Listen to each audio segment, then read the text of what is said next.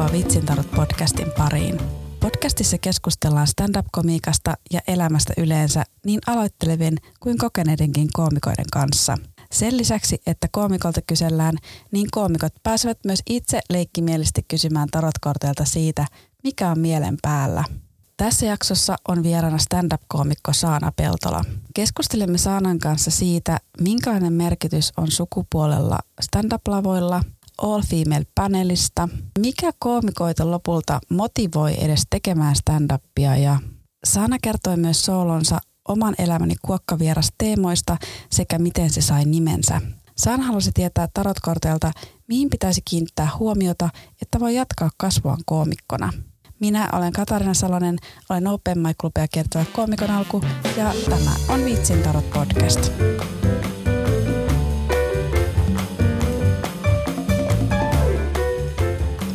Saana. Hei. Mitä kuuluu? Sä kysyt aina jokaiselta aluksi, mitä kuuluu? Joo, mä oon silleen, että kiva kun olet täällä ja mitä kuuluu. Mä en ikinä osaa vastata kysymykseen, mitä kuuluu. Siis mä tiedän, että se on ihan se on semmoista niin kuin kohteliasta ja normaalia tavallaan semmoista niin kuin chit-chattia, että tervehditään ja kysytään, mitä kuuluu. Ja mä menen aina jotenkin hämilleni siitä kysymyksestä, että mitä siihen niin kuin kuuluu jotenkin vastata. Et kun sit mua ärsyttää, että jos mä sanon vaan, että kuuluu tosi hyvää, kiitos, niin sitten se tuntuu semmoiselta, että se ei merkitse mitään ja mä en oikeasti vastaa mihinkään. Mutta sitten sekin, että, niinku, että mitä sä haluat tietää, että pitäisikö mun jotenkin kertoa, mitä mun päivässä on tapahtunut tai miten mä voin, niinku, mitä mun ytimessä tapahtuu. niin mä en niin kuin osaa vastata siihen. tai se on niin kauhean laaja, että mitä kuuluu. Niin mä alan heti jotenkin miettiä sitä sitten semmoisena niin kuin laajana, että missä mä niin kuin meen mun elämässäni nyt. Minkälaisia keloja mulla on tässä ollut jotenkin viime aikoina, miten mä niin kuin voin ja miten mä niin kuin rinnastan tätä tämänhetkistä olotilaa vaikka siihen, mitä on ollut vuosi sitten tai minkä matkan mä oon tullut 20 vuodessa. Mulla alkaa niin kuin tämmöinen ratas pyörimään aina, kun multa kysytään, mitä kuuluu. Ja sitten mä oon ihan vaan silleen, että en tiedä. Mä en halua olla myöskään semmoinen tylsä ihminen, joka, että mit, et mitä, tässä on ollut vähän kiireitä ja töitä ja odottelen, että joululoma alkaa. Niin kuin, niin kuin, että ei, ei kukaan halua käyttää niin kuin elämänsä siihen, että kuuntelee Spotifysta, kun joku ämmä selittää jotain tollasta.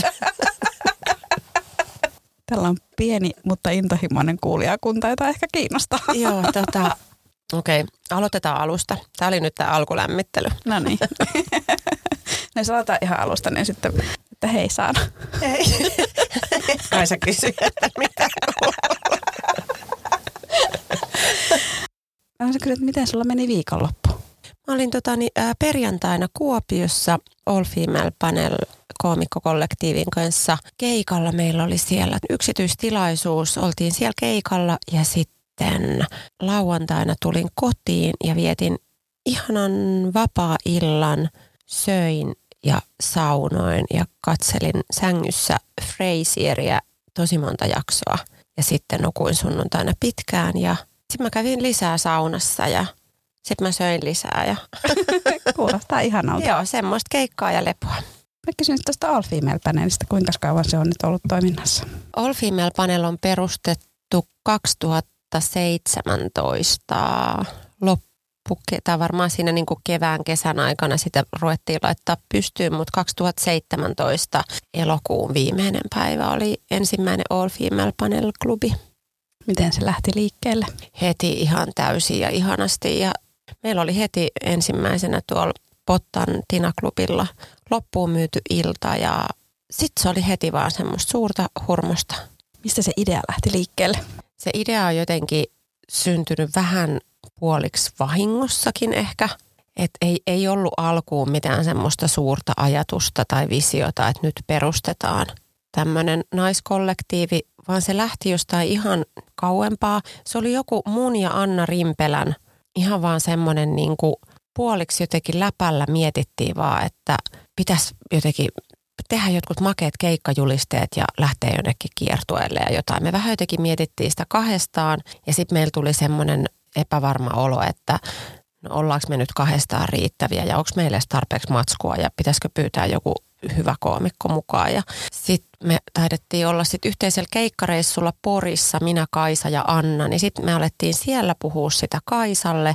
Ja sitten Kaisa innostui jotenkin, että joo, että kimpassa laitetaan tästä nyt jotain py- pystyy. Ja sitten keksittiin, että pyydetään mukaan Iida Grönlund ja Eeva Vekki. Ja sitten kun siitä alkoi tavallaan ikään kuin tajuttiin, että nyt tästä on niin kuin muodostumassa tämmöinen niin kuin viiden muijan porukka. Sitten me vähän niin kuin puoliksi vahingossa tajuttiin, että no nyt tästä tulee tämmöinen ja nimeksi tulee All Female Panel. Ja se oli vähän jotenkin vahinko. Siinä oli vaan tarkoitus jotenkin alun perin mun ja Annan lähteä jonnekin kiertueelle ja sitten yhtäkkiä se olikin tämmöinen. Tässähän on siis kokoonpano vaihtunut, että toi oli se alkuperäinen kokoonpano. Sitten meillä on tullut tässä useammankin kerran muutoksia kokoonpano, että ihmisillä on sitten tullut muita työkiireitä ja elämäntilanteet muuttunut, niin sitten jossakin vaiheessa sitten Eeva Vekki jäi pois ja tilalle tuli Helena Pöllänen. Ja sitten vielä tästä pandemian myötä sitten tota, Anna, Iida ja Kaisa jäi pois. No, Iida on vielä ollut meidän kanssa siinä niin kuin All Female Panel yhdistyksessä mukana niin, että Iida tuottaa meidän kanssa noita naisten päivän komiikkafestareita, jotka on joka maaliskuussa, mutta nyt ne on kaksi kertaa peruttu pandemian takia, mutta nyt taas sitten 2023 ne tulee. Mutta niin, nyt tämä on vaihtunut tämä kokoonpano niin, että nyt se varsinainen All Female Panel-kollektiivi on siis mun lisäksi Helena Pöllänen, Johanna Tohni ja Inka Valima. Mutta sitten toki meillä on jatkuvasti kaikkia tämmöisiä vierailevien koomikoiden iltoja ja uusia juttuja iltoja ja festareilla paljon tarjotaan lavaa kaikenlaisille naisille. Minkälaista vastaanottoa se on saanut koomikoskenessä? No jos jossain selän takana puhutaan pahaa, niin siitä en onneksi tiedä. Mutta kyllä mulla on semmoinen fiilis ollut, että pelkästään semmoista kannustavaa ja ilahtunutta ja hyvää ja semmoista, että esimerkiksi jotkut aloittelevat naiskoomikot on saattanut lähettää viestejä ja kiittää, kiittää jotenkin siitä All Female Panelin olemassaolosta ja vaikkapa sanoo, että All Female Panelin myötä on jotenkin ollut helpompi muiden naisten – tulla alalle, että on jotenkin näkyvämmin raivattu tilaa naisille. Se on ollut kiva kuulla. Ehkä on ollut semmoinen fiilis, että kaikki naiset on ollut jotenkin ilahtuneita ja makea juttu ja kaikki haluaisi mukaan. Kyllä miehetkin on tosi silleen kannustavia, että hyvä. Pari miestäkin on yrittänyt jotenkin tunkeutua mukaan meidän keikoille, mutta toistaiseksi ei olla vielä otettu. On meille sitten monet miehet myöskin sanonut, että hyvä muijat, nyt pidätte tonne, ettekä todellakaan päästä ketään sinne sekoilemaan mitään kiintiömiestä. Niin, ollaan me välillä mietitty sitäkin, että olisiko se, että tota, kyllähän mieskin voi olla hauska.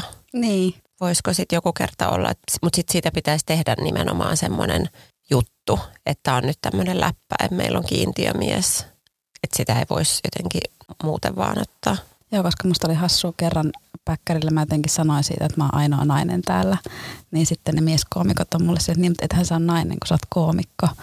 Ja mä olisin, että no joo, mutta kun toisaalta nämä mun jutut te ette voisi kertoa näitä, että on nämä silleen sukupuolittunut.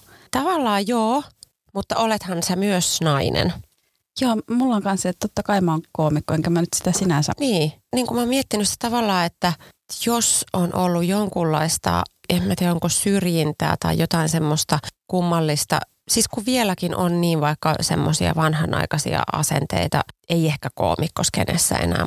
Musta tuntuu, että siihen naiskoomikkona olemiseen liittyy jotenkin enemmän jotain semmoista kummallista ulkoapäin tulevaa ongelmallisuutta siihen sukupuoleen liittyen. Että ikään kuin miehen ei tarvitsisi miettiä sitä asiaa ollenkaan, että se mies voi olla siellä lavalla jotenkin niin mies kuin se haluaa tai olla olematta, tehdä jutun siitä sukupuolestaan tai olla tekemättä.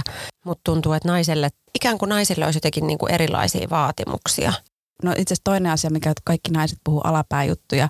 Ja siitä mä oon ollut silleen, että no miehet on niinku monta kymmentä vuotta puhunut mun alapäästä, niin nyt mä haluan itse puhua siitä. Ai miten hyvin sanottu, joo. Niin semmoinen asia, mikä on muuttunut ainakin mulla ja muutamilla kollegoilla niin tämän All Female-paneelin myötä. Joskus ehkä vuosia sitten on kuullut paljon tämmöisiä tarinoita muilta naiskoomikoilta ja vähän niin kuin huomannut semmoista asiaa olevan ilmoilla, että ikään kuin naisen olisi hyvä vähän häivyttää sitä omaa sukupuoltaan. Että ei ole kovin hyvä asia jotenkin olla ikään kuin liian nainen. Että naiskoomikot on voinut saada semmoisia kommentteja, että niin kuin Anna Rimpeläkin on tästä monta kertaa ihan julkisestikin puhunut, että joku mieskoomikko oli sanonut hänelle, että sulla on nyt vähän tollainen niin kuin handicappi, että kun sä oot pikkusen liian nätti ja annettu tämmöisiä vinkkejä, että kannattaa vähän yrittää häivyttää sitä että älä on niin nainen. Että ihan kiva, kun naisetkin tulee lavalle, mutta jos vähän pystyy sitten tota naiseutta, tota, tuommoista heikkoutta häivyttämään, että se ei tulisi jotenkin esiin. Ja sitten monet naiset on saattanut ollakin joskus ehkä vielä, en tiedä onko enää, mutta että naiselle on saattanut tulla vaikka sellainen tarve, että se, se, että on nainen, että se sukupuoli olisi jonkunlainen heikkous tai haitta tai just handicappi siinä lavalle tullessa niin, että naiset voi kokea tarvetta vaikkapa häivyttää sitä naiseuttaan. Että tulla jotenkin vaan mahdollisimman vähän jossain väliässä teepaidassa ja farkuissa, että ei minua tarvitse huomata. Mutta sitten All Female-paneelin myötä me jotenkin päätettiin yhdessä viedä se ihan toiseen suuntaan niin, että nyt ei yhtään pyydellä anteeksi eikä häivytellä eikä olla yhtään vähempää naisia, vaan ihan täysiä. Silleen, että aina just mekot ja rimpsut ja hörhelöt ja korkkarit ja jotenkin semmoinen, niin kuin, että juhlat pystyy ja niin kuin että oltiin mahdollisimman upeita ja mahdollisimman naisia, eikä mitään semmoista piiloon jonkun ison ruutupaidan alle yrittämään olla vähemmän nainen. Ja musta tuntuu, että se on niinku tehnyt hyvää meidän kaikkien jollekin semmoiselle esiintyjän itsetunnolle ja identiteetille tai jollekin semmoiselle, että voi olla siellä lavalla oma itsensä, eikä tarvi jotenkin hävetä tai peitellä sitä, että on nainen. Sitten olen myös kuullut tämmöisen kommentin, nyt mä nimettömänä näitä mainitsen, mutta että ihan tässä tälläkin vuosikymmenellä, että niin kuin mieskoomikot on saattaneet kehua jotain naiskoomikkoa ja todeta, että joku naiskoomikko on hyvä juuri siksi, että kun se ei tee numeroa siitä sukupuolestaan ja se onnistuu häivyttämään sen sukupuolensa, että se olisi ikään kuin naiskoomikolle ihan jo itsessään hieno ominaisuus, että kun sä onnistut häivyttämään sen sukupuolesta pois. Mä menisin oksentaa, kun mä kuulin tämmöisen jutun. Mulla tuli semmoinen olo, että toihan on niin kuin kammottavan misokyyninen kommentti, että sä voisit jollain tavalla koomikkona olla kiinnostavampi ja parempi, jossa se niin kuin, että mikä siinä naiseudessa on niin kauheata ja samaan aikaan se on hirveän huvittavaa jollain tavalla. Mies voi mennä niin tolaltaan, kun se näkee naisen lavalla – että se vähän niin kuin säikähtää sitä ja on helpottunut, jos sinne lavalle se nainen, her, luojan kiitos, se häivytti sen sukupuolen. Ja kyllä musta tuntuu, että maailma muuttuu nyt ja on varmaan muuttunutkin, että ja onhan vaikka joku Krisse Salminenkin jo hyvin pitkään siellä hyvinkin naisena pyörinyt ja kyllä Heli Sutela myös, että onhan he ehkä sitten raivannut siinä tietä ja ollut siinä lavalla ihan rohkeasti muina prinsessoina. Mutta silti vielä sitten jotkut miehet voi arvottaa sitä jotenkin niin, että en mä tiedä, mulla tulee jotenkin tosi niin kuin paha mieli ja joku semmoinen niin kuin ällötys siitä, että miten joku voi olla niin sokee, että kuvittelee, että se on jotenkin ok kommentti sanoa ääneen. Tai että, kuinka, että se on niin kuin naisvihamielistä oikeasti tehdä joku niin kuin hyve ja hieno ominaisuus siitä, että kun sä onnistut häivyttää ton sukupuolesta pois. Joo, sama kuin jotkut tosiaan, että hyvä, kun joku voi naurattaa ilman niin kuin alapääjuttuja. Että on silleen, että no sekin on ihan hyvä, mutta sitten toisaalta niin en mä tiedä. Toi on myös toinen asia, ai että sekin mua jotenkin niin kuin kiehuttaa välillä, että puhutaan tämmöisistä, niin kuin, mä en ehkä itseäni miellä mitenkään niin kuin miksikään alapääjuttu tai seksi vitsikoomikoksi, että kun mä mietin mun aihepiirejä. Musta tuntuu, että mä niin puhun eniten ehkä jostain kuoleman pelosta ja niin kuin ihan, ihan jotenkin muista aiheista, mutta mun kielenkäyttö voi myös olla semmoista roisia ja mä saatan lavalla kertoa siitä, miten mulla oli munasuussa ja niin kuin puhuu jostain dildohäpeästä tai jotenkin, niin kuin, että ne aiheet voi liittyä siihen myös, että en ole mikään niin kuin seksikoomikko, mutta en myöskään niin kuin välttele niitä aiheita, että ne myöskin liittyy elämään. Että sitten jos mulla on jotain semmoista mielen päällä, niin siitäkin voi tehdä huumoria. Ja sitten sekin tuntuu jotenkin vähän niin kuin köyhältä ja harmaalta ja ahdasmieliseltä ja suppeelta ja jotenkin kapeakatseiselta ihannoida semmoista, että joku nostetaan älykkäämmäksi koomikoksi vaikka sillä ajatuksella, että hän on niin älykäs, että hän ei puhu tästä. Että miksi seksistä puhuminen olisi jollain tavalla vähäälysten ihmisten hommaa. Että jotenkin, että kun mä mietin vaikka, että miten niin kuin seksi ja ihmisen seksuaalisuus ja erotiikka ja erottisuus ja kaikki semmoinen, että sehän on niin merkittävä ja hieno ja kaunis osa ihmisen elämää. Ja sitten tulee semmoinen hassu olo, että, että sitten se alennetaan joksikin semmoiseksi, että puhutaan jostain niin kuin alatyylijutuista ja vähän, että arvioidaan, että, että koomikko, joka puhuu seksistä lavalla, että se menee sieltä, missä aita on matalin ja tuommoinen niin alatyylin halvat vitsit. Tai jotenkin tuntuu, että se seksiaihe yritetään niin kuin typistää jonnekin semmoiseen laariin. Tai että se olisi just jotenkin vaan niin kuin jurriääliöiden jotenkin semmoista niin kuin niin kuin huonoja juttuja. Ja sitten mulla tulee semmoinen olo siitäkin, että miten niin kuin, se tuntuu aika jotenkin semmoiselta vanhanaikaiselta kanssa, että eletäänkö me vielä, että on, onko vieläkin niin kuin 2020 jotenkin seksi niin hirveä tapu, että siitä pitää jotenkin vaieta, että älykkäät ihmiset ei puhu siitä, että siellä rahvas voi öristä siitä pöytien alla jossakin, mutta niin kuin, että oikeasti viisaat ihmiset ei alenna itseään tuollaisten likaisten juttujen äärelle. Mulla on tosi paljon alapääjuttuja. Oikeastaan mulla mm. on se ajatus, että mä oon, niin, mä oon tehnyt vasta neljä vuotta, niin mä en vielä osaa kirjoittaa muusta kuin seksistä. Mutta mun mielestä mä kirjoitan kauhean kivasti seksistä. Mä mietin just sitä vaikka, niin kuin, että, että on paljon myöskin oikeasti arvostettuja ja älykkäitä koomikoita, jotka tekee huumoria seksistä. Mä mietin vaikka Suomessa, no hän ei tee stand-upia, mutta Antti Holma, jota pidän nerona. Ja musta tuntuu, että se on, Antti Holmaa varmasti pidetään ihan, että mä en ole varmaan ainut ihminen, joka ajattelee, että hän on todella nero, älykäs, äärimmäisen sivistynyt, hienostunut ihminen. Hän ei ole mikään niin kuin jurrinen junttiääliö tai mikään semmoinen, joka menee sieltä, mistä aita on matalin, vaan ensinnäkin hän on semmoinen, hän ei dokaa, hän on niin kuin sivistynyt, useaa kieltä puhuva semmoinen, tiedätkö, oopperan ystävä ja, ja ihminen, jolla on semmoista syvällistä viisautta jotenkin koko tästä maailmasta ja ihmisyydestä. Ja Antti Holma on niin kuin Jumala hänenkin niin kuin huumorissa, podcasteissa ja sketseissä ja missä ikinä, siellä voidaan niin kuin naureskella just jollekin semmoiselle, tiedätkö, munanmaulle ja pallihielle ja perseenhajulle ja niin kuin kaikki. Ja se on niin kuin ihanaa, että miksei sitä saisi olla siellä. Se tuntuu semmoiselta niin kuin oksettavan, niin kuin, että tekopyhää semmoista, tiedätkö, vähän semmoista, että pitäisikö olla semmoinen niin kuin Ikean harmaa siisti koomikko, että älä nyt ikinä mainitse perseen hajusta tai sitten olet idiootti. Tai Ali Wong, Ali Wongin stand-up-spessu Netflixissä, sehän alkaa jotenkin sillä, puhuuko hän siinä kymmenen minuuttia jotenkin niin kuin suihin ottamisesta ja niin kuin mällien naamalle lentämisestä. Se on kaikkea muuta kuin jotain semmoista niin kuin junttikansan alatyyli jurrihuumoria, vaan siihen pitkään suihinottorutiiniin sisältyy jotain niin kuin nerokkaita oivalluksia naisen ja miehen välisistä valtarakenteista. Ja niin kuin, että se voi olla jotain semmoistakin, niin musta se, että kavennetaan jotenkin kaikki seksistä puhuminen joksikin semmoiseksi niin alatyylin junttihuumoriksi. Palataan, milloin sä olet ja miten sä olet aloittanut stand-upin tekemisen? Ystävien painostuksesta menin kurssille kävin Jakke Björklundin stand-up-kurssin. En mä ilman sitä olisi uskaltanut. No mikä sitten, kun sä, sä oot käynyt sen kurssin, niin mitä se niin sytytti sussa tai sytyttikö se mitään? Miten sinne ekalle keikalle meni? No kun musta tuntuu, että se oli varmaan ehkä se liekki syttynyt jo ennen sitä kurssia. Että mä varmaan vaan sitten jotenkin, että mä tiesin jo sinne kurssille mennessäni, että nyt mä teen tästä itselläni ammatin.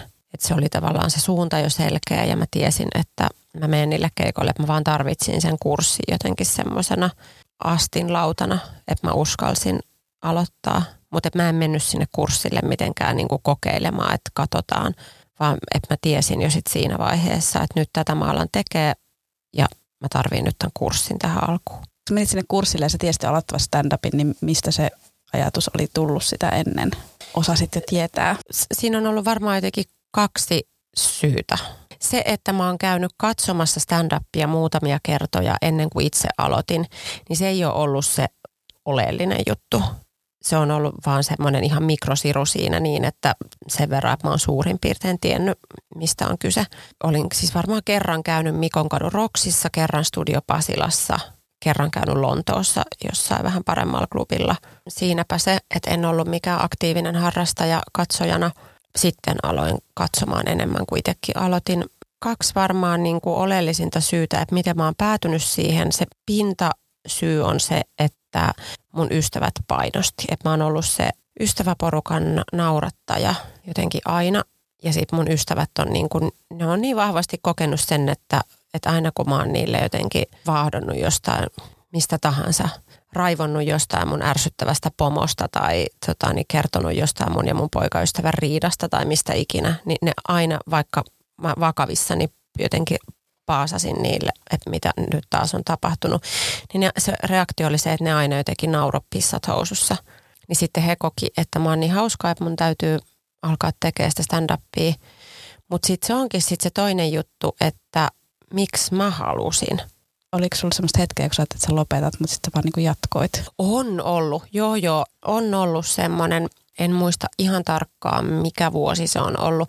Mä aloitin 2012, niin olisiko sitten ollut 2015, en, mä en muista tarkkaan mikä vuosi se on, mutta jotenkin sen parin vuoden jälkeen tuli semmoinen, että ensin kaikki alkoi hyvin. Eka keikka meni hyvin ja heti mua buukattiin hyvin keikoille ja se oli semmoista nousujohteista ja mä sain yleisön nauramaan ja se eka viisi minuuttinen toimi hyvin ja sitten mä sain pian kymmenen minuuttia toimimaan. Ja, mutta niin kuitenkin noteerattiin siinä, että, aa, että nyt joku tämmöinen kiinnostava uusi mimmi tullut tähän alalle ja se ikään kuin meni siinä nousujohteisesti jonkun aikaa. Toki oli nyt välillä lavakuolemia siinä alussa ja kaikkea semmoista, mutta kuitenkin semmoista suht tasasta nousua. Mutta sitten yhtäkkiä tuntui, että putos pohja kaikelta. Et mä vaan menetin ne niin kuin naurut.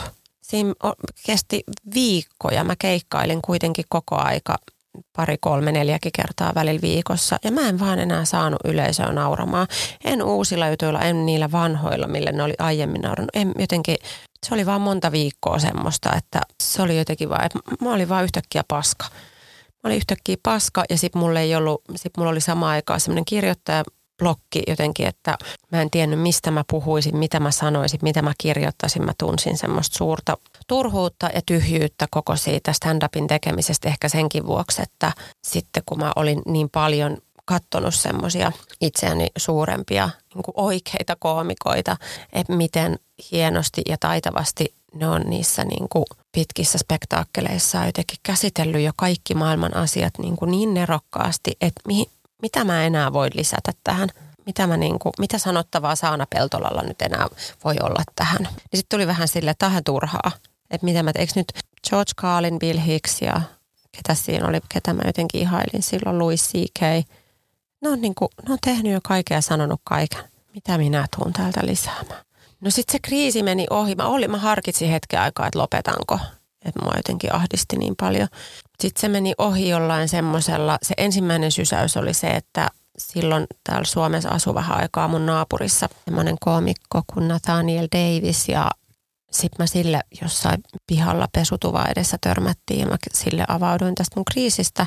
Niin mä sanoin sen sille jotenkin niin, että miksi, et ei ketään kiinnosta mun mielipiteet. Että miksi mä menisin tuonne lavalle länkyttää enää mitään. Ja sitten hän sanoi mulle näin, että älä, et ei ketään kiinnostakaan sun mielipiteet. Niin kuin, että älä niin kuin niistä länkytä, vaan kerro siitä, miltä susta tuntuu.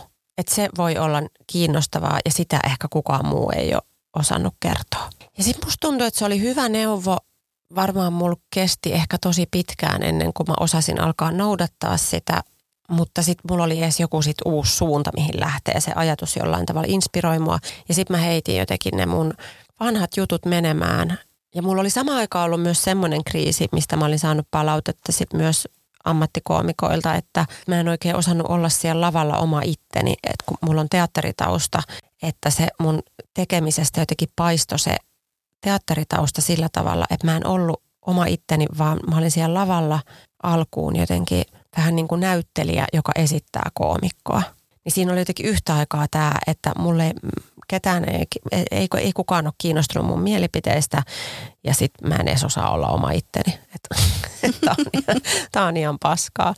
Vaikka olin saanut paljon ihmisiä kyllä nauramaan ja olin mä saanut positiivista huomioa ja kaikkea, mutta siinä oli nyt kuitenkin joku semmoinen kuoppa. Niin sitten mä heitin ne vanhat jutut menemään ja pyysin tota, tuolta janosta sieltä treeniklubilta viisi minuuttia ja kirjoitin siihen iltaan kolme minuuttia uutta matskua siitä aiheesta, että mä en osaa olla oma itteni. kirjoitin muutamia vitsejä siitä aiheesta, että miten tämä on niin vaikeaa, että mä en osaa olla oma itteni. Ja sitten mä päätin, että mä improon ne loput kaksi minuuttia. Että nyt mä en tuu mitään niitä mun mielipiteitäni sinne toitottaa. Ja sitten se keikka meni tosi hyvin. Ja mä ehkä ekaa kertaa olinkin sit oma itteni siinä lavalla, kun mä en esittänyt mitään koomikkoa, joka tulee sinne pätemään jotenkin semmoisena, tiedätkö, pienenä wannabe pilhiksinä kertoa, miten maailma makaa, niin kuin, että ei ketään kiinnosta. Niin sitten mä olinkin ehkä ekaa kertaa jotenkin oikeasti aito ja oma itteni ja se meni hyvin. No sitten siitä niin kuin aukes jotenkin se tie.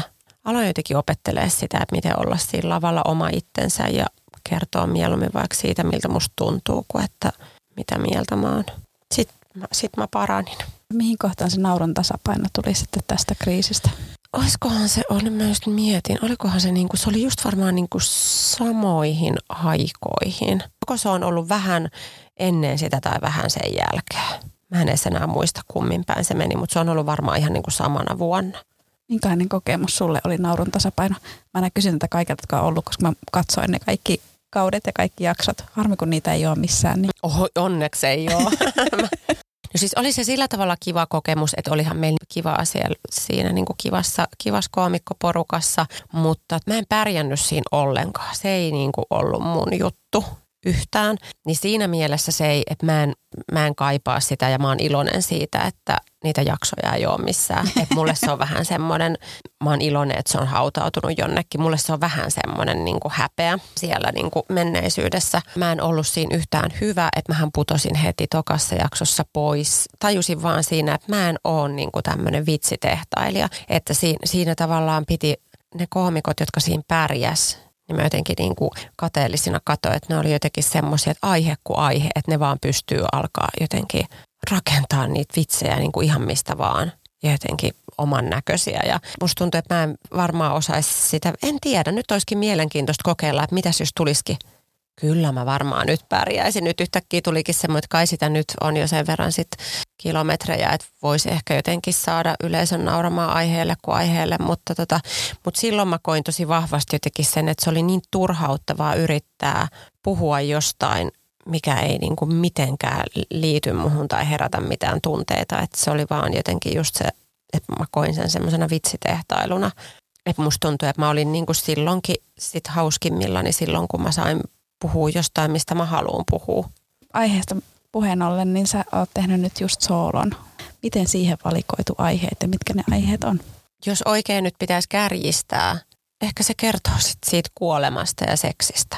Ja tota, tai ei, nyt se kuulostaa väärältä, että seksistä. Se seksi on siellä jossakin vaan ihan niin kuin sivulauseessa. Voi olla jossakin semmoisissa jutuissa, missä, mä, missä se nivoutuu siihen kuoleman pelkoon, vaikkapa siinä, että mä pelkään, että mä kuolen rumissa pikkareissa ja sit mut löydetään epäseksikkäänä beesseissä, slokkeissa. Niin kuin, että tämmöisenä se seksi voi olla siellä mun kuoleman pelossa, että mä pelkään, että mä kuolen niin kuin epäseksikkäänä tai että mä en kehtaa hankkia dildoa, koska mä pelkään, että mitä sitten kun mä kuolen. Ja sitten sukulaiset tulee tyhjentää sitä asuntoa, että mikä semmoinen haudan jälkeinen häpeä, että ne löytää sen dildon ja mistä ne löytää sen ja niin kuin tämmöisiä. Niin sitten mä jotenkin tajusin, että, että melkein ne kaikki mun jutut jollain tavalla jotenkin pyörii sen niin kuin seksi ja kuoleman ympärillä. Tai ei välttämättä edes kuoleman, mutta sen kuoleman pelon. Että se kuoleman pelko on ehkä se niin kuin, mä en tiedä, jääkö siitä mulle semmoinen ikuisuusaihe. Se kuoleman pelko en mä tiedä, ehkä se on mun se aihe, kun jotkut joskus aina kuulee puhuttavan, että kaikilla taiteilijoilla, että oli sitten elokuvaohjaaja tai biisintekijä tai kirjailija tai kuvataiteilija tai koomikko tai kuka vaan, että kaikilla on se joku yksi ikuisuusaihe, mistä ne ei jotenkin pääse. Ja sitten ne jotenkin kieppuu sen ympärillä ikuisesti. Niin mä oon miettinyt, että mitä jos tämä kuoleman pelko on nyt se mun. Että jaksa, jaksaks mä niinku vatkata sitä ikuisesti se riivaa mua eniten. Ja se on sitten, kun sen, sä pääset sitä irti, niin sitten se on käsitelty, mutta niin kauan kun se on jotenkin. Niin musta tuntuu, että mä voin ehkä päästä siitä irti sitten, kun mä oon niin vanha, että mä voin todeta, että nyt ei enää haittaa, jos mä kuolen. Että tavallaan, että voi lakata sen niin kuin, ettei tarvitse pelätä nuorena kuolemista. Kun mä just mietin, kun tota, tein Espanjassa keikkaa vanhemmille ihmisille, kun siellä asuu paljon siis suomalaisia eläkeläisiä. Sitten mä mietin siellä, että kun mä puhuin siitä kuoleman pelosta niin kuin niille plus 70-vuotiaille, niin ensin mä jotenkin mietin, että onko tämä nyt jotenkin noloa tai jotenkin typerää, että tämmöinen neljäkymppinen muija tulee tähän lässyttää näille, niin kuin, ketkä on oikeasti jo niin kuin ei nyt vaan, mutta kuitenkin yli 70 että mä tuun niille niin kuin länkyttää mun kuoleman pelosta. Ensin mä ajattelin, että se olisi jotain semmoista, että ne vois loukkaantua siitä, että mitä sinä siitä lässytät niin kuin nuori nainen. Mutta sitten mä tajusin, että itse asiassa se meneekin niin päin, että mulla on tavallaan suurempi oikeus pelätä sitä kuolemaa kuin heillä, koska he ovat jo päässeet niin pitkälle, että ainakaan heidän ei täydy kuolla nuorena. Niin kuin, että, niitä, että ne tietää jo sen, että jos ei mitään muuta, että vaikka, että, tiedätkö, että jos vaikka 80 totta kai se kuolema on niin kuin lähempänä, mutta sitten voi ainakin olla silleen iloinen, että ihanaa, että mä pääsin 80 Me neljäkymppiset joudutaan vielä pelkää sitä, että meillä on vielä tavallaan se mahis, että me saatetaan kuolla nuorena. Vielä on niin kuin elämää edessä. Niin, niin se on, niin kuin se on että eihän semmoisen vanhan ihmisen tarvitse pelätä sitä, kun se tietää, että se on niin kuin päässyt sinne maaliviivoille. Mutta joo, ehkä se, musta tuntuu, että sitten se mun esitys, että se, ne aiheet pyörii tosi vahvasti jotenkin siinä. Että musta tuntuu, että se kuoleman pelko on se jotenkin ydinaihe. Niin, ehkä se seksi pulpahtelee sieltä, että en mä nyt kerro mitään niin kuin seksijuttuja lavalla. Että en mä ole semmoinen koomikko, että mä kertoisin siellä. Tai että yksikään mun juttu välttämättä kertoisi mitenkään seksistä. Mutta siellä voi olla tavallaan just tommosia, että se liittyy johonkin vaikka seksuaalisuuteen – että miten sitä voi koronassa kuumehouruissaan niin kuin pelätä sitä, että, että jos mä kuolen tähän, niin se ensimmäinen ajatus onkin siihen, se, että ne hyvännäköiset ambulanssimiehet löytää mun ruumiin jotenkin niin kuin epäseksikkäänä huonossa asennossa sieltä keittiön lattialta niissä BC-kalsareissa. Niin siinä on tavallaan sitten joku semmoinen seksuaalinen vivahde, että yhtäkkiä mä alankin sitten pukeutua niihin seksikkäisiin pitsipikkareihin siltä varalta, että jos mä kuolen, että mut löydettäisiin jotenkin niin kuin seksikkäänä. Niin. niin se ei ole tavallaan, eihän siinä ole kyse niin kuin seksistä, vaan on jotain tämmöisiä niin kuin, jotain inhimillisiä pelkoja tai jotain sellaista. Mutta sitten mä huomaan, että ne, sen mä mielessäni jotenkin ajattelen, että, jollo, että, että liittyykö seksi ja kuolema sitten jotenkin niin kuin yhteen, että kun ne molemmat risteilee siellä. Ja on aina hirveän inhimillisiä kokemuksia. On, ja sitten mä ajattelin tota itse mielessäni, keksin tämmöisen syvällisen vastauksen tähän, että ne on niin kuin tavallaan elämän niin kuin saman asian kääntöpuolet. Toinen aloittaa elämää toinen lopettaa sen. Se esityksen nimi on Oman elämäni kuokkavieras ja ehkä se kokemus liittyy myös siihen. Vähän semmoinen niin kuin koko elämän kokoinen huijarisyndrooma. Että on koko aika vähän semmoinen pelko, kuulunko mä tänne, onko mut nyt varmasti kutsuttu, onko mä täällä jotenkin ylimääräisenä, ei toivottuna kuokkavieraana. Tämmöisiä jotain niin kuin elämän huijarisyndrooma pelkoja. Ja sitten mä oon välillä miettinyt sitäkin, että onko tämä koko naurattaminen ja hauskuuttaminen ja tämmöiseksi viihdepelleksi ryhtyminen jotenkin osa sitä, että mä yritän nyt ikään kuin näissä elämänpileissä olla mahdollisimman viihdyttävää, että mua ei heitetä ulos täältä. Ja sitten se kuoleman pelkokin jotenkin sitä, että mä, että mä pelkään, että mut paiskataan ulos näistä bileistä. Että mä en halua lähteä, kun tämä on niin kivaa, elämä on niin ihanaa, mä en halua lähteä pois. Niin sitten jotenkin, niin ehkä se siinä kuolemassa pelottaa. Joo, jotain semmoisia aiheita mä siellä pyörittelen. Onko sitä muita esityksiä? Ainakin oli tulossa sinne naistenpäivän komiikkafestareille. Joo, siis nyt tämä on ollut mun omaa tämmöistä saamattomuutta, että mä en ole saanut sitä ihan hirveästi nyt vielä sovittua minnekään, kun tuntuu, että on koko aika kaikkea muuta ja niin paljon muitakin keikkoja, mutta maaliskuussa se on naistenpäivänä 8.3. Pottalla siellä naistenpäivän komiikkafestareilla ja sitten oli mulla sovittu jotain olisiko Mikkelissä ollut toukokuun 20. ja olisiko sitten toukokuun 27. Rovaniemellä jotain tämmöisiä. Nyt pitäisi ryhdistäytyä ja laittaa se menemään joka paikkaan. Sen on kerran kirjoittanut. Niin. Joo, kyllä mä ajattelin, että nyt ainakin tota, pitäisi nyt jotenkin, kyllähän se nyt olisi kiva vaikka ainakin 20 kertaa tehdä jossain. Oletko ajatellut, että sä tekisit sen, niin kuin nauhoittasit sen ja laitat jonnekin? Siis ehkä joo, ja sitten mähän kuvasin sen ensi illan tai mulla oli siellä toi Harri Soinila oli kuvaamassa. Mä olin oikein maksanut sinne, että Harri tuli semmoisille, hänellä on semmoiset hyvät pro-vehkehet, kamerat, että se kuvattiin, mutta, ja se ensi ilta meni tosi hyvin.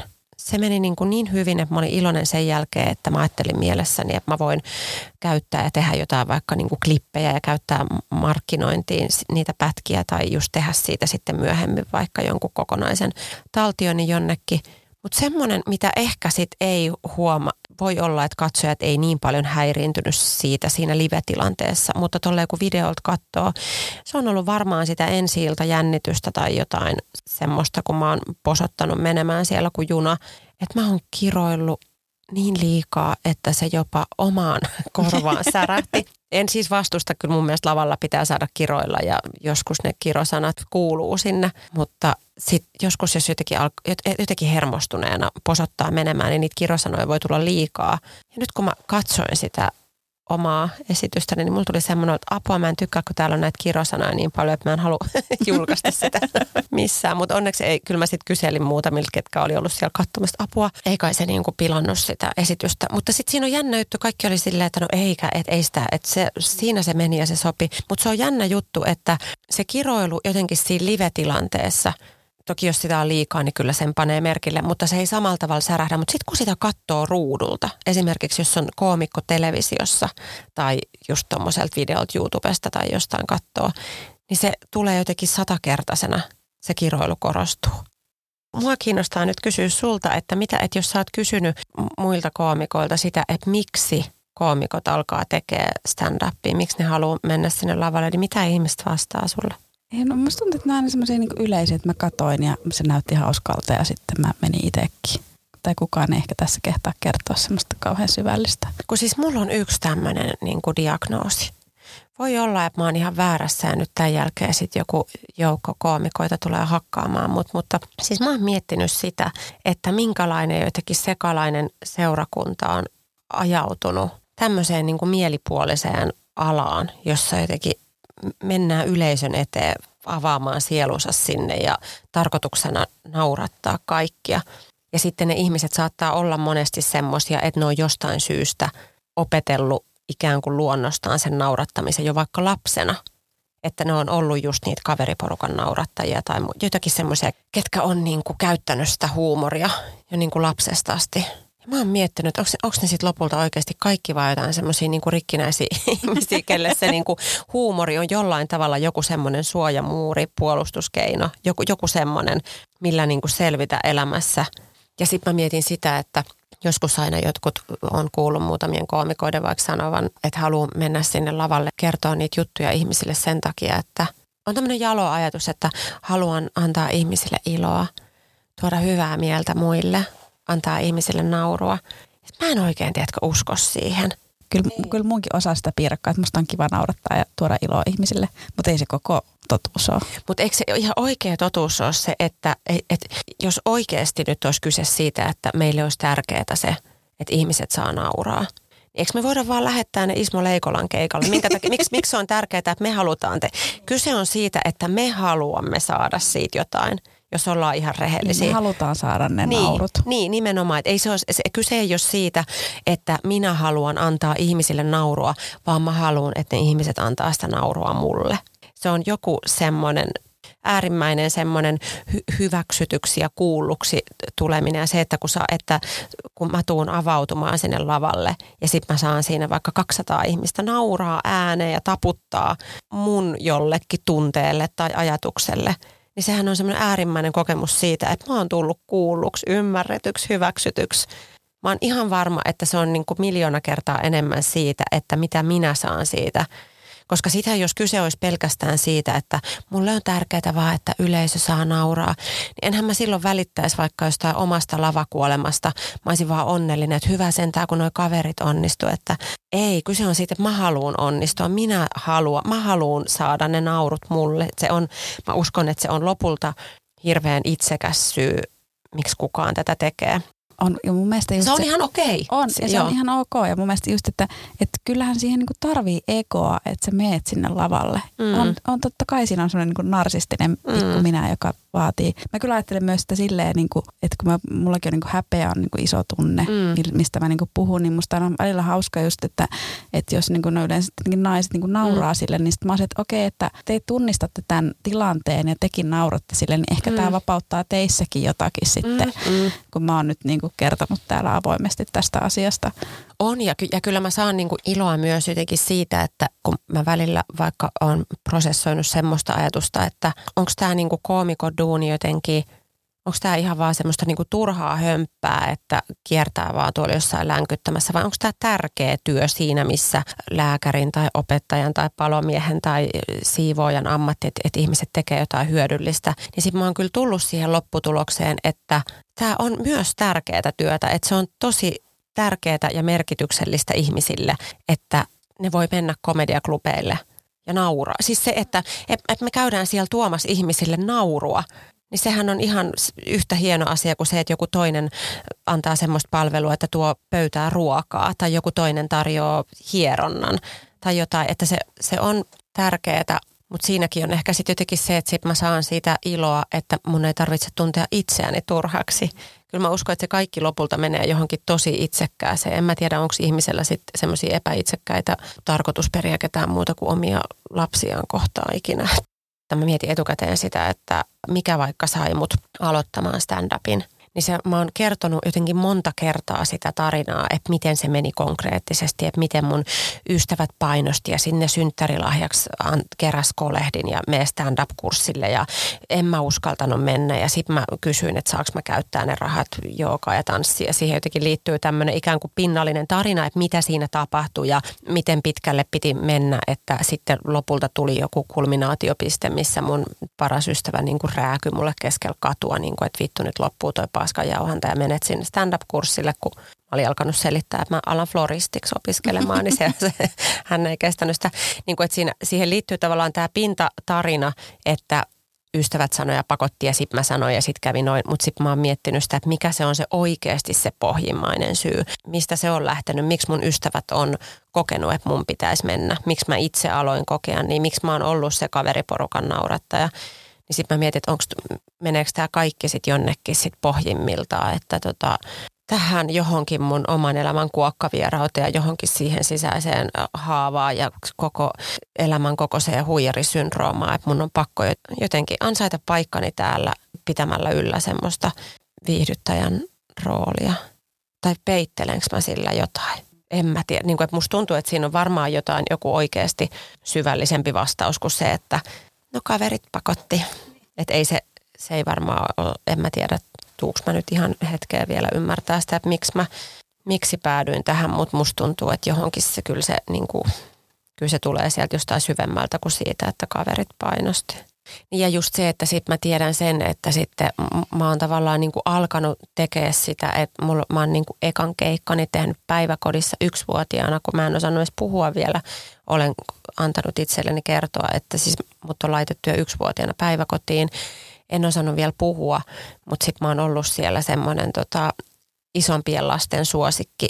Niin kuin, että mä oon vetänyt siellä yksin semmoista niin kuin miimistä showta – näille päiväkodin vanhemmille lapsille niin, että ne on kerääntynyt siihen mun ympärille katsomaan sitä mun miimikon showta, mitä mä oon siellä vaipat jalassa meuhkannut. Ja ne on nauranut mulle, että mulla on ollut siellä silloin jo se yleisö ennen kuin mä osasin vielä puhua. Siellä on niinku vedetty ne ekat keikat siellä niinku vaipat jalassa tuttisuussa. Että onko mulla ollut joku trauma niinku siellä. Että jotenkin sitä huomioon ja hyväksyntää on pitänyt siellä sitten jo hakea niiltä päiväkotikavereilta. Kelaa miten surullista. Niin ja sit sä oot saanut sitä positiivista. Niin ja on. Niin sit jo, sä oot niinku oppinut siihen, joo, että tää, tää on. Joo, tällä mä saan tämän. Joo, ja sitten se on jatkunut ja sitten mä oon ollut niinku aina ala-asteelta ja yläasteelta. Ja sitten mut pitkään se meni niin, että en mä, ennen kuin mun kaverit alkoi sanoa siitä mulle, niin mä en tajunnut sitä, että mä olisin jotenkin se kaveriporukan naurattaja, vaan se kokemus mulle oli aina vaan se, että me ollaan siinä kaveriporukas yhdessä ja mulla oli vaan semmoinen olo, että meillä on hauskaa yhdessä – niiden piti jotenkin tosi rautalangasta vääntää se mulle ja sanoa, niin kuin, että ei saana, kun sä oot tässä, se sinä nauratat jotenkin nyt tässä meitä kaikkia. Ja mä oon vaan jotenkin kuvitellut, että tässä vaan yhdessä heitetään läppää. Ja totta kai mun myöskin ystävät on hauskoja ja kyllä nekin saa niin kuin mut nauramaan, että en niin kuin sitä sano. Mutta et mä en ollut itse jotenkin osannut katsoa sitä ulkopuolelta tai nähdä sitä, että mä olisin siinä nyt jotenkin erityisesti sitä showta vetänyt. Vaan mä jotenkin mielsin sen niin, että kaikki tässä nyt heitetään tätä läppää. Että niiden piti todella se niin kuin alleviivata mulle.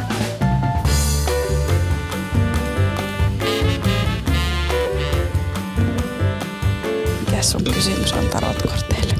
Mä kysyn tarotkorteilta, että mihin mun kannattaisi keskittyä tai kiinnittää huomiota, jotta mä voisin päästä mun koomikon kasvussa seuraavalle tasolle tai eteenpäin? Pyysin sinua valitsemaan kolme korttia ja yksi edustaa menneisyyttä, yksi tätä hetkeä ja yksi tulevaisuutta. Ja menneisyydestä tuli sotavaunut väärinpäin.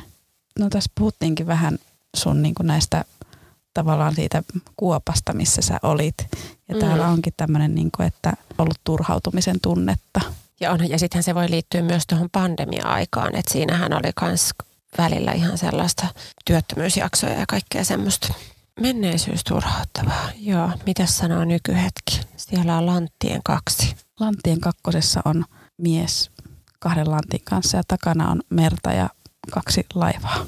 Tällä hetkellä on, että voit kokea vähän niin kuin ylä- ja alamäkiä. On syytä harkita eturistiriitoja. Oletko pystynyt tasapainottaa niin kuin muita keikkoja ja sitten sun soolon tekemistä? No ehkä en. Ehkä en, koska nyt on ollut tosi paljon muita keikkoja, niin sitten en ole ehtinyt jotenkin keskittyä sitten siihen. Mutta en mä tiedä, onko se haitannut mua. Mä oon ollut vaan iloinen siitä, että on ollut keikkoja. Eturistiriita. Miten sä oot tässä kymmenen vuoden aikana niin tasapainottanut niin sun henkilökohtaista elämää ja sitä koomikkoelämää? Siis siinä mä No mä en tiedä niin kuin tasapainottaa henkilökohtaista elämää ja koomikkoilla. Ehkä, ehkä joku semmoinen, mitä mä en osaa vieläkään täysin tasapainottaa, on semmoinen niin kuin ajanhallinta, työajan ja vapaa-ajan erottaminen tai joku semmoinen, että koska koomikoduuni on myöskin semmoista, että ei ole mitään selkeää, että mä olisin jossain virastossa töissä maanantaista perjantaihin kahdeksasta neljään, että se on selkeää, että sitten kun se päivä loppuu, sieltä lähdetään. Että kun tässä jotenkin tuntuu vähän, että, että aivot voi olla enemmän tai vähemmän töissä koko ajan ja sitten kun tekee yhteistyötä kollegoiden kanssa ja toimin myös sitten tuotantopuolella, just vaikka näitä festarituotantoja ja jotain All Female-paneeliin liittyviä juttuja, kyllä siinä on välillä sitten tasapainolla, että miten saa jotenkin rajattua sen, että osaisi pitää itselleen vaikka vapaa-päiviä, että sitten helposti me kaikki saatetaan sortua siihen, että sitten jotenkin sunnuntai-iltana yhdeltä toista lähetellään toisillemme jotain työviestejä kysellään ja saat sä katsottua ton ja vastaatko tuohon sähköpostiin. Ja semmoisessa musta tuntuu, että ainakin mulla on opettelemista, että mä oppisin tasapainottelemaan jotenkin se vapaa-ajan ja työn välillä ja rajaamaan sen, että päättää vaikka, että mulla on sunnuntait ja maanantait vapaa-päiviä ja jotenkin rajata sen niin, että ehkä se on se, mitä niin tavallaan se, kun tässä on vähän niin kuin, että ne keikka-ajat on tietenkin määrätty. Että se on määrätty, lukee kalenterissa, mikä kaupunki, mikä päivä ja monelta. Että se on se, mikä on määrätty. Mutta kaikessa muussa sitä on jotenkin niin kuin itse itsensä pomo. Milloin mä teen ne tuotannolliset asiat, jos olen jossain semmoisissa kiinni. Milloin mä kirjoitan, milloin mä teen sen mun luovan työn ja kirjoitan ne jutut. Milloin mä lähetän laskut, milloin teen mitäkin. Mä en ole välttämättä mikään maailman paras pomo itselleni, että jotenkin tuntuu välillä, että on niin kuin se pakka jotenkin levällään ja semmoista sinnittelyä ja säätämistä, että koko aika jotenkin liian monta palloa ilmassa ja et ei ole semmoista hallinnan tunnetta, että olisi vieläkään muodostunut semmoista vakaata rutiinia, mikä jotenkin pysyisi, vaan jotenkin kaikkea tehdään vähän milloin sattuu. Lähettelen laskuja jossain lauttamatkalla ja sitten illalla sängys nukkumaan mennessä unohdan, että aini niin, se yksi eventti piti tehdä ja sitten mä nakutan se. Tiedätkö semmoista sekavaa? Että kaikki tulee kyllä niin kuin tehtyä, mutta sitten se on hyvin häilyvä se raja, että milloin mulla on sitten se vaikka kokonainen vapaa päivä tai joululoma. Niin ja ehkä se on osa sitten sitä, millä tavalla sä voit nousta sille seuraavalle levelille, mihin voit keskittyä. Jos olisikin sitten jotenkin levänneempi ja luovempi ja vähemmän stressaantunut, jos jotenkin palikat järjestyksessä noudattaisi sitä jotain semmoista hyvää lukujärjestystä. Siellä on Maljojen kymppi on tulevaisuus ja se tuli kanssa väärinpäin. Siinä on kymmenen maljaa tuommoisessa sateenkaaressa ja siinä on ihmisiä sen edessä. Siellä on tämmöisiä onnellisen näköisiä ihmisiä. Siellä on tämmöinen jotenkin onnellisen näköinen pariskunta, jotka tuossa jotenkin kaulakkain vilkuttaa tai heiluttaa jonnekin tonne sateenkaaren tuolle puolelle. Ja lapset tanssivat. Aurinko paistaa, sateenkaari loistaa. Tässä on nyt taas pientä varoitusta nähtävästi no. nämä, että aikaisempi toivekasta onnen tilanne tuntuu hajoavan käsiin. Varmista, että itse laiminlyö rakkaitasi.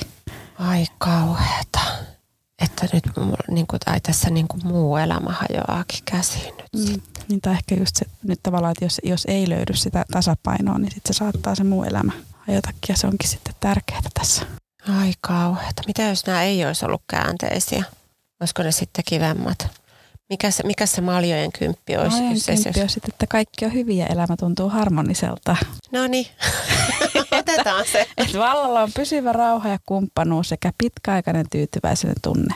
No musta tuntuu, että se ei ollut varmaan tarkoitettu olla käänteinen. Eh, mutta eikö tämä voi tulkita nyt niin, että se on nyt se tilanne, mutta se käänteisyys on vaan tavallaan se, että tämän hyvän tilanteen lisäksi voidaan ajatella, että mutta muistan nyt kantaa oma osuutesi tästä. Kyllä, että jos, jos, ei niin kun, että jos ei sitä tasapainoa löydy, niin sitten mm. se voi mm. mennä sinne. Tulkitaan se näin. Joo. Eli nyt kun mä pidän niin kuin, tota, lomat ja aikataulutan tämän elämän ja alan vaikka huolehtia siitä, että mulla on kaksi vapaa-päivää viikossa. Kun sekin aina välillä unohtuu, että normaalit ihmiset hän pitää kaksi vapaa-päivää viikossa.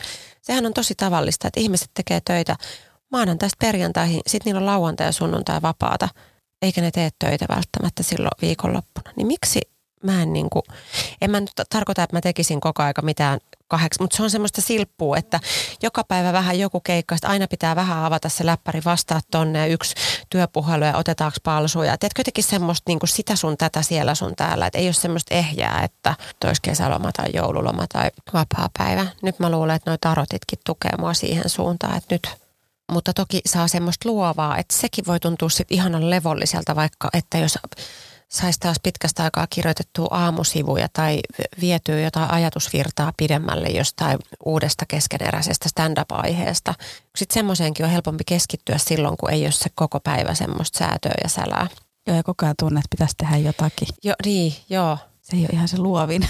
Tuntuu, että mulla on ollut se tunne viimeiset 15 vuotta koko aikaa joku tilanne päällä. Et nyt vaikka on pitkään ollut semmoinen, että mä en ole yhden mun hyvän ystävän kanssa, kenen kanssa aina ollaan puhuttu puhelimessa, harrastettu pitkiä puhelinkeskusteluja. Yhtäkkiä musta tuntuu, että me ei olla moneen kuukauteen ehditty puhua kunnolla puhelimessa.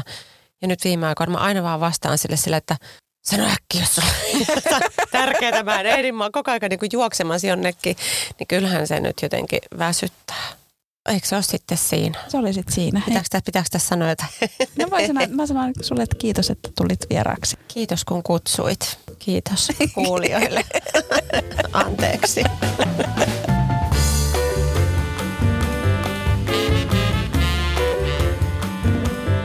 Saana löytää Instagramista at Saana-Maria Peltola. Vitsintalot podcast löytyy Instagramista at vitsintalot podcast ja viestiä voi myös laittaa sähköpostilla vitsintarotpodcast at gmail.com. Minut löytää Instagramista at Katarina-Salonen ja Facebookista koomikko Katarina Salonen. Kiitos, että kuuntelit tämän jakson. Jätä kommenttia, anna palautetta, jos kovasti tykkäsit, niin laita podcast-tilaukseen. Kiitos kuuntelijoille tästä ensimmäisestä vuodesta. Haluan toivottaa teille kaikille oikein hyvää uutta vuotta. Vuonna 2023 Viitsintalot podcast alkaa ilmestymään joka toinen tiistai, eli aina parittomalla viikolla.